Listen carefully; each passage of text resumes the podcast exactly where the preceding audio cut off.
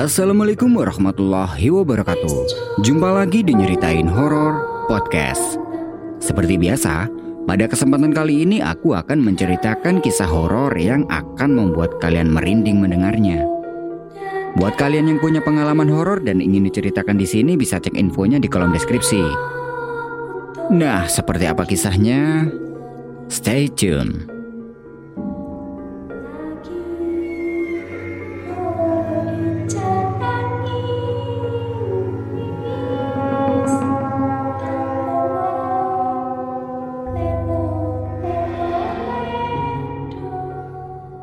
Waktu itu Vicky dan teman-temannya ini mengadakan acara pendakian ke Gunung Arjuno.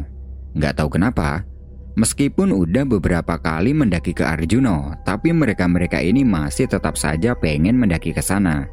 Selain karena jaraknya nggak begitu jauh dari tempat tinggal, Gunung Arjuno adalah gunung favorit bagi mereka, terutama bagi Vicky.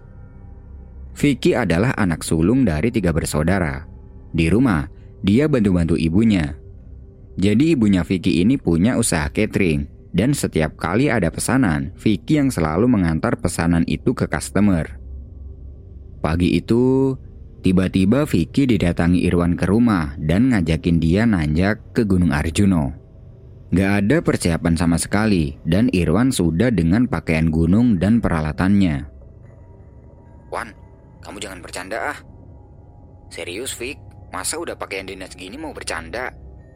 Ada acara apa sih emangnya kok dadakan gini? Nggak ada acara apa-apa. Ya buat refreshing aja. Kan kita udah lama nggak nanjak ke Gunung Arjuno. Perasaan baru kemarin kita ke Arjunowan. Dua bulan yang lalu, itu udah lama banget. Irwan ini emang orangnya nggak bisa dipisahkan dengan yang namanya gunung. Udah nggak kehitung berapa kali dia udah menjajaki gunung. Tapi gunung yang dia daki itu cuman gunung itu-itu aja. Yang sering itu ke Gunung Penanggungan, Gunung Pundak, dan Gunung Panderman. Sedangkan kalau ke Gunung Arjuno, ini cukup jarang karena gunung itu butuh tenaga ekstra untuk mendakinya. Karena memang sedang tidak ada kegiatan, akhirnya Vicky ngikut aja. Kebetulan juga dia ini sedang pegang duit. Oke lah, Vicky tanya ke Irwan, mendakinya ini sama siapa aja. Kata Irwan ada teman-temannya dari grup yang mau mendaki ke Gunung Arjuno. Mereka ada empat orang, dan Vicky juga kenal dengan empat orang itu. Jadi mereka berdua ini tergabung dalam sebuah grup pencinta alam. Vicky langsung mempersiapkan dirinya dan peralatannya. Setelah itu dia pamit sama ibunya. Ketika sedang pamit, dia mendapat sedikit apes karena waktu itu ibunya malah nyuruh Vicky untuk mengantarkan catering ke pelanggannya. Sempat kesel juga sebenarnya. Kenapa nggak bilang dari kemarin kalau hari ini harus nganterin catering? Tapi Vicky udah nggak bisa nolak lagi karena mengantarkan catering itu memang sudah menjadi pekerjaannya.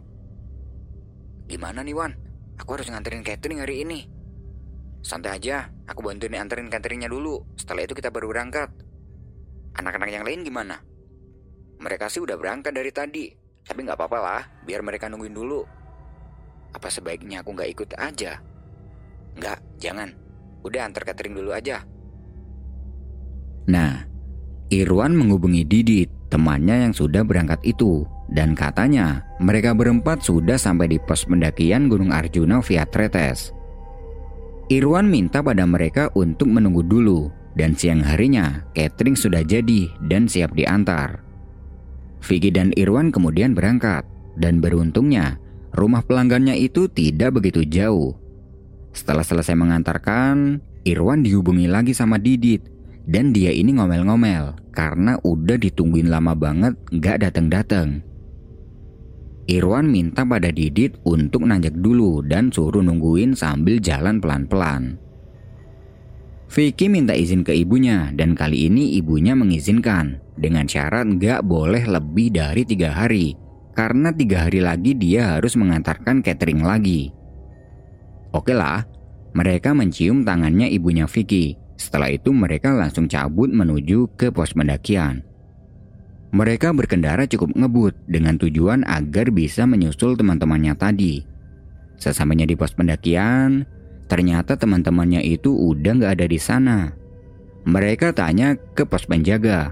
Dan benar saja, mereka sudah nanjak duluan sekitar 30 menit yang lalu.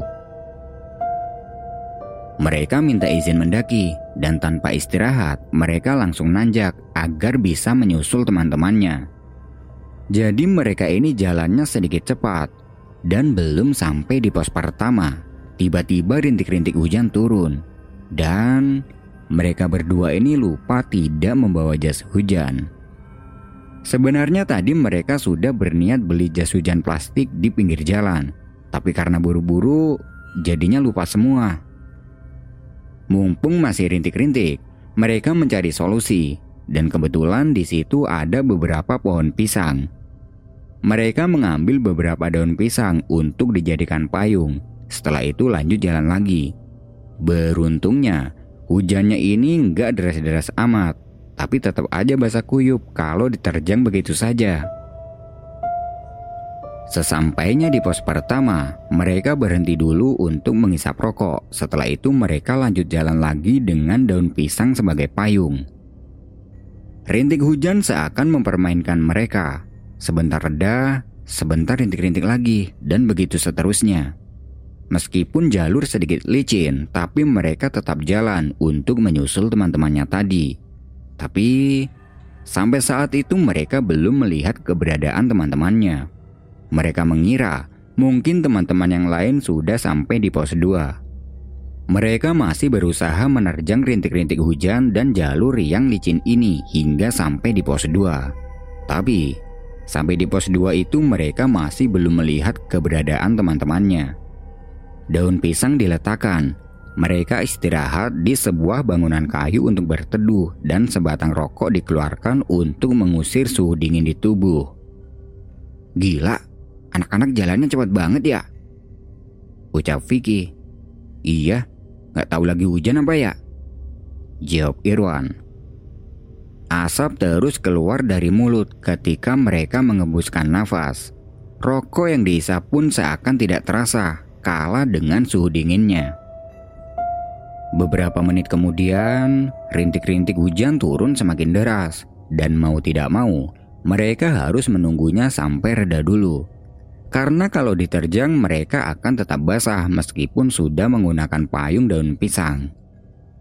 Sambil menunggu hujan reda, kompor dan nesting dikeluarkan untuk membuat kopi. Tapi, sampai kopinya ini habis diminum hujannya tidak juga reda. Terlihat, waktu sudah menunjukkan jam 5 sore. Kita kok apes banget ya Wan? Haha, tenang aja. Kalau sampai maghrib gak reda, kita camp di sini aja. Nyesel aku ngikutin kamu. Tahu gini tidur aja di rumah. Ah, cemen. Kayak gak pernah ngalamin kayak gini aja. Sampai maghrib hujan masih belum juga reda dan mereka memutuskan untuk bermalam di sini saja. Karena keadaan udah payah, dingin, dan sedikit basah, mereka malas mendirikan tenda. Daun pisang mereka gunakan sebagai alas, dan sekitar jam setengah tujuh, barulah hujannya ini reda. Mereka masak makanan untuk mengisi perut, dan setelah perut sudah terisi, rasa ngantuk pun mulai menyerang. Kompor dan nesting mereka biarkan tergeletak dan mereka rebahan di atas daun pisang. Hingga tanpa sadar, mereka berdua tertidur. Wan bangun Wan, udah pagi. Ucap Vicky membangunkan. Jam berapa sekarang? Jawab Irwan baru bangun. Udah jam 6. Balas Vicky lagi. Kompor dan nesting mereka cuci dengan air mineral untuk dipakai membuat kopi. Pagi itu langit tampak mendung dan kabut. Sinar matahari tidak mampu menembus tebalnya kabut ini. Tapi untungnya, waktu itu suhu tidak terasa begitu dingin. Setelah minum kopi, mereka berkemas dan melanjutkan perjalanan untuk menyusul teman-temannya. Daun pisang mereka tinggal saja di pos 2 dan suasana masih seperti tadi, mendung dan berkabut. Mereka jalan sedikit cepat dan di sepanjang perjalanan, itu rasanya ada yang berbeda. Suasananya sangat sunyi dan seakan-akan tidak ada kehidupan sama sekali. Wajar sih, namanya juga hutan. Vicky berpikir seperti itu. Setelah menempuh 30 menit perjalanan, samar-samar terlihat ada sebuah bangunan kayu di depan. Kok cepet banget udah sampai di pos 3? Ucap Vicky. Loh, iya. Perasaan baru aja kita jalan dari pos 2. Jawab Irwan. Memang ada beberapa bangunan kayu, tapi itu bukan pos 3. Sejak kapan di sini ada yang bikin gubuk? Tanya Vicky. Tahu, terakhir ke sini belum ada kan ya? Jawab Irwan. Mereka cuek saja. Mungkin gubuk-gubuk ini milik orang penambang belerang. Perjalanan masih berlanjut dan nyaris tanpa berhenti. Beberapa meter ke depan, ada lagi bangunan kayu, dan yang ini lebih banyak dari tadi. Lah, ada lagi. Tapi kok sepi banget ya nggak ada orangnya? Ucap Vicky. Irwan diam saja. Kalau dilihat dari wajahnya, kayaknya Irwan udah mulai panik. Mereka berjalan melewati gubuk-gubuk ini Lalu tiba-tiba ada orang tua yang keluar dari salah satu gubuk. Orangnya ini nenek-nenek dan berjalan bungkuk. Nenek itu menyapa mereka. Mampir ngombe sik, Le. Oh, inji mbah. Matur suwun. Podo arep nanti.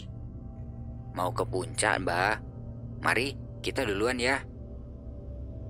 Beberapa meter meninggalkan nenek dan bangunan gubuk tadi, Vicky membuka omongan. Wan, kok kayak ada yang gak beres ya? Gak beres apa? Perasaanmu aja kali. Sepi banget loh. Masa dari tadi gak ketemu pendaki lain sama sekali? Udah santai aja, minta rokokmu satu. Mereka jalan sambil mengisap rokok. Tidak berselang lama, mereka bersimpangan dengan beberapa orang yang sedang berjalan turun. Aneh, orang-orang itu tidak ada yang pakai baju, hanya memakai celana pendek doang, dan semuanya ini laki-laki.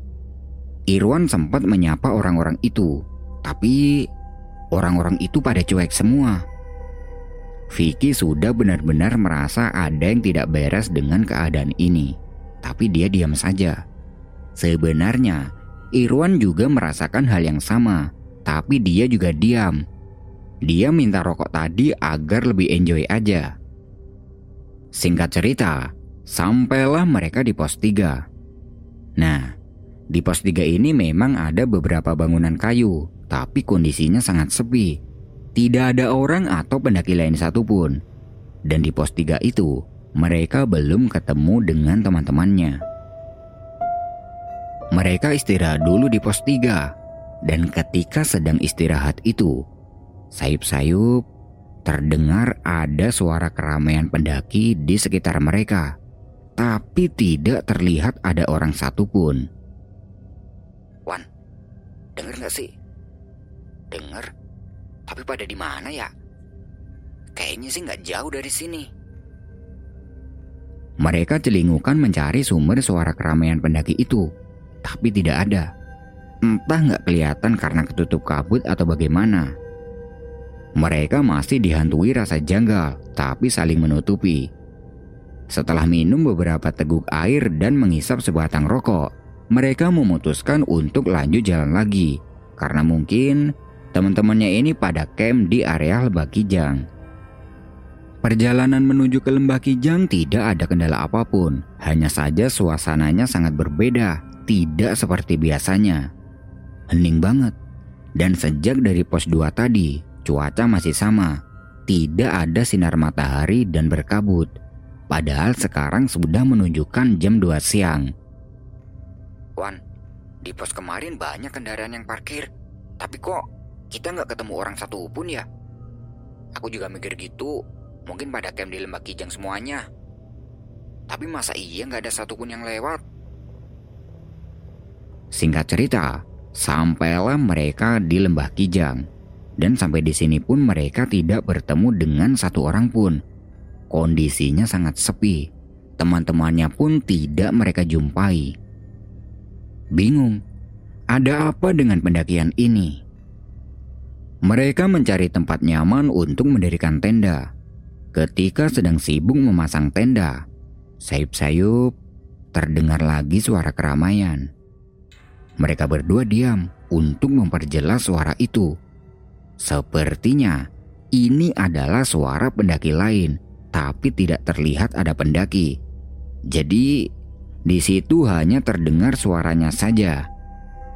Beberapa saat kemudian, suara keramaian itu tidak terdengar lagi dan suasana kembali hening. Setelah tenda sudah selesai dipasang, mereka membuat makanan dan lanjut ngopi-ngopi di depan tenda sambil membahas kejanggalan ini. Di sini, Irwan baru cerita semua kalau sejak meninggalkan pos 2 tadi, dia sudah mulai merasa tidak nyaman terlebih melihat bangunan kayu di jalur sebelum pos 3 tadi. Waktu sudah menunjukkan pukul setengah empat sore dan cuaca masih sama. Dari kejauhan, dalam tebalnya kabut samar-samar mereka melihat ada banyak banget orang yang sedang berjalan mondar-mandir. Awalnya, mereka mengira mungkin orang-orang itu adalah pendaki yang sedang ngecamp. Tapi setelah diperhatikan, sepertinya bukan karena mereka-mereka ini penampilannya bukan seperti pendaki. Sampai di sini mereka masih belum sadar bahwa mereka ini sedang berada di antara dua dimensi. Sebuah tabir menutupi pendengaran dan pandangan mereka dengan alam nyata. Mereka mengabaikan orang-orang yang mondar-mandir tadi, dan sore itu mereka ngobrol-ngobrol gitu sambil minum kopi. Terlihat Waktu sudah menunjukkan jam 7 malam dan anehnya langit masih tampak terang. Suasana masih sama seperti tadi, tidak berubah sama sekali. Sampai di sini barulah mereka mengira kalau mungkin sekarang ini mereka berada di alam lain. Tapi tidak begitu yakin sih, karena tempatnya ini mereka sudah tahu betul, yaitu di Lembah Kijang. Mereka mengabaikan semua ini dan lekas masuk tenda. Nah, ketika berada di dalam tenda itu, sayup-sayup terdengar suara keramaian pendaki. Sama seperti di pos 3 tadi. Jadi, seakan-akan di tempat ini sedang ramai pendaki. Tapi tidak terlihat ada pendaki satupun. Gak beres sih ini, Vic. Udah sekarang kita tidur aja. Kalau sampai bangun suasana masih kayak gini, kita balik turun aja ucap Irwan dengan tegas. Vicky setuju saja, karena sebenarnya dia ini sudah berniat pengen balik turun dari tadi, tapi dia nggak enak sama Irwan. Mereka kemudian tidur, dan bangun-bangun, Vicky langsung melihat jam, dan waktu itu menunjukkan jam 6 pagi. Dia keluar tenda untuk melihat keadaan, dan ternyata suasananya masih sama jadi mereka ini tidak bertemu malam sama sekali selama di gunung itu. Ketika sedang memperhatikan keadaan sekitar, tiba-tiba dia didatangi oleh nenek-nenek tua yang mukanya sangat keriput. Orang itu membawa gendong yang biasa dipakai orang tua untuk menggendong bayi. Melihat kedatangan nenek itu secara tiba-tiba, Vicky benar-benar kaget dan spontan mulut sompralnya langsung keluar. Nenek itu mengajak Vicky berjabat tangan. Dalam keadaan takut, dia mengulurkan tangannya dan berjabat tangan dengan nenek itu. Tangan nenek itu terasa dingin banget, dan sambil berjabat tangan itu, si nenek bilang, Kowe nyapo kok bisa sampai tekan gini? A anu nek, saya dan teman saya mau muncak ke Arjuno. Ya wes, moga oh. Nanging hati-hati, ndur kono akeh balak. Nek kowe ra ngati-ngati iso-iso kowe kena. I iya nek, makasih ya. Ya wes, aku pamit sih, arep nyusul putuku. Nenek itu melepaskan tangannya dari Vicky dan berjalan pergi. Perkataan nenek itu membuat Vicky takut. Dia langsung membangunkan Irwan dan mengajak dia untuk turun. Dengan raut wajah panik, Vicky memberitahu Irwan kalau dia habis didatangi nenek-nenek yang serem banget. Irwan yang masih dalam keadaan ngantuk hanya mendengarkan saja. Kemudian mereka langsung mengemasi barang-barangnya. Setelah itu berjalan kembali turun. Urusan ke puncak udah nomor sekian buat mereka. Yang penting sekarang mereka harus sampai di bawah. Dalam perjalanan turun itu mereka berjalan sangat cepat. Sampai di pos 3, keadaan masih sama seperti kemarin. Sepi dan hening. Tanpa istirahat mereka terus saja berjalan dan bangunan kayu yang sempat mereka temui ketika naik kemarin itu masih ada di tempat yang sama.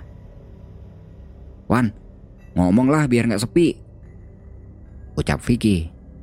Udah diem aja, ayo cepetin jalannya. Jawab Irwan dengan keadaan panik.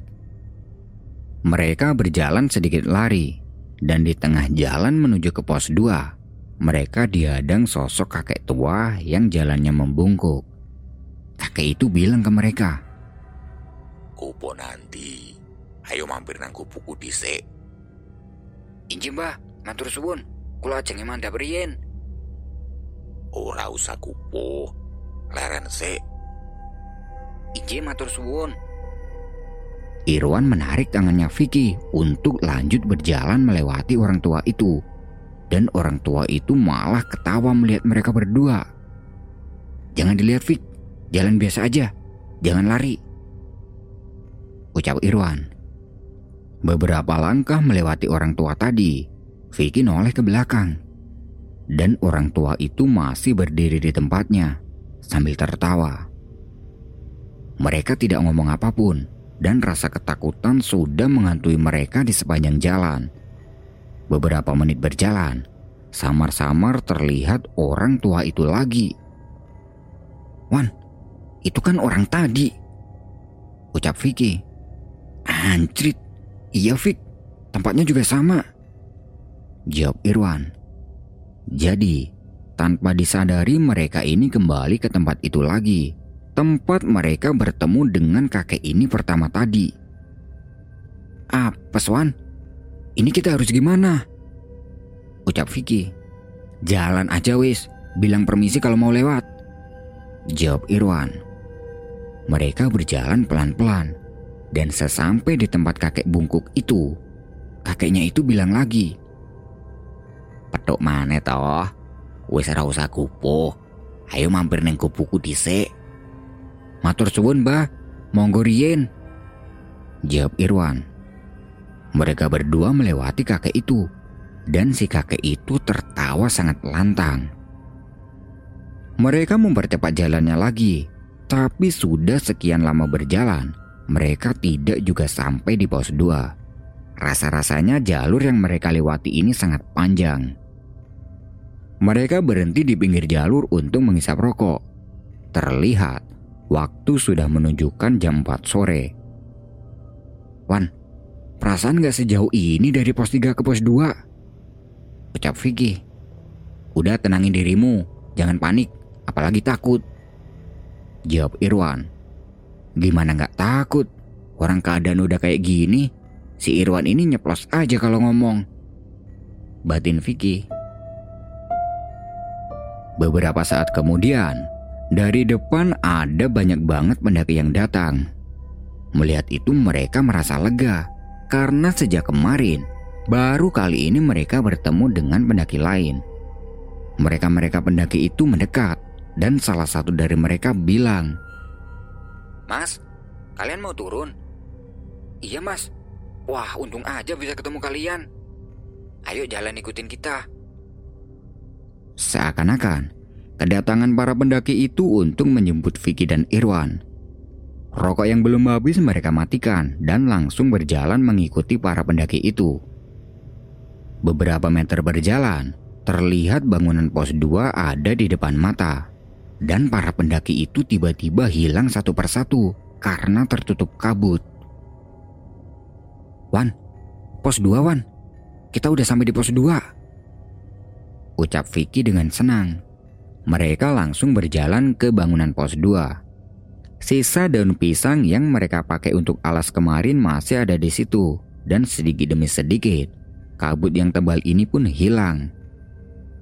Lah, udah sedekat ini ternyata, batin Vicky. Tanpa istirahat, mereka lanjut berjalan agar bisa segera sampai di bawah. Di perjalanan setelah pos 2 ini sepertinya keadaan sudah kembali normal. Hembus angin mulai terasa dan suara hewan hutan pun mulai terdengar. Seringkali mereka bersimpangan dengan pendaki lain yang akan naik dan tidak lupa mereka saling sapa. Sambil berjalan itu, mereka membahas kejadian aneh yang mereka alami sejak kemarin. Dan si Irwan menyimpulkan kalau pendakian mereka itu adalah pendakian beda dimensi. Pandangan dan pendengaran mereka ke alam nyata ditutup hingga mereka bisa melihat alam sebelah. Mereka benar-benar tidak habis pikir dibuatnya, dan usut punya usut. Mungkin awal mula mereka bisa masuk ke dimensi lain itu dikarenakan mereka tidur beralaskan daun pisang. Karena mitos yang pernah didengar Irwan, tidur di atas daun pisang itu bisa saja membuat kita bisa melihat alam sebelah. Tapi itu hanya mitos, untuk kebenarannya belum tahu. Coba kalian buktiin tidur di atas daun pisang, terlebih daun pisang yang baru tumbuh. Singkat cerita, sampailah mereka kembali di pos. Dan ternyata Teman-teman yang lain sudah ada di sana.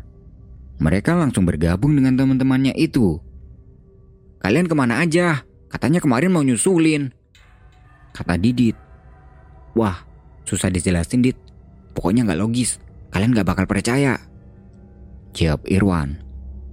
Mereka ngobrol-ngobrol di pos. Dan ternyata kemarin Didit dan yang lain ini ngecampnya di pos 3 untuk menunggu Vicky dan Irwan. Tapi nyatanya, Vicky dan Irwan tidak ketemu mereka. Ketemu orang lain aja enggak. Vicky dan Irwan menjelaskan kalau kemarin sudah sempat mencari mereka dan segala macam, tapi nggak ketemu. Didi dan yang lain ketawa aja. Vicky dan Irwan tidak menceritakan tentang keanehan yang mereka alami itu, karena pastinya mereka-mereka ini nggak bakal percaya. Secara Irwan ini orangnya suka bercanda kalau ngomong. Oke lah, pendakian ini benar-benar di luar nalar dan mereka menjadikannya sebagai pengalaman seru saja. Sore itu mereka pulang bareng-bareng dengan Didit CS dan sejak saat itu sampai sekarang, Vicky dan Irwan belum pernah menginjakan kakinya di Gunung Arjuna lagi, terlebih jalur tretes ini. Karena mereka ini masih trauma dengan kejadian itu. Nah, itu tadi adalah sebuah kisah horor yang bisa aku sajikan ke kalian semua. Buat yang masih stay, aku ucapin terima kasih dan tunggu kisah horor selanjutnya.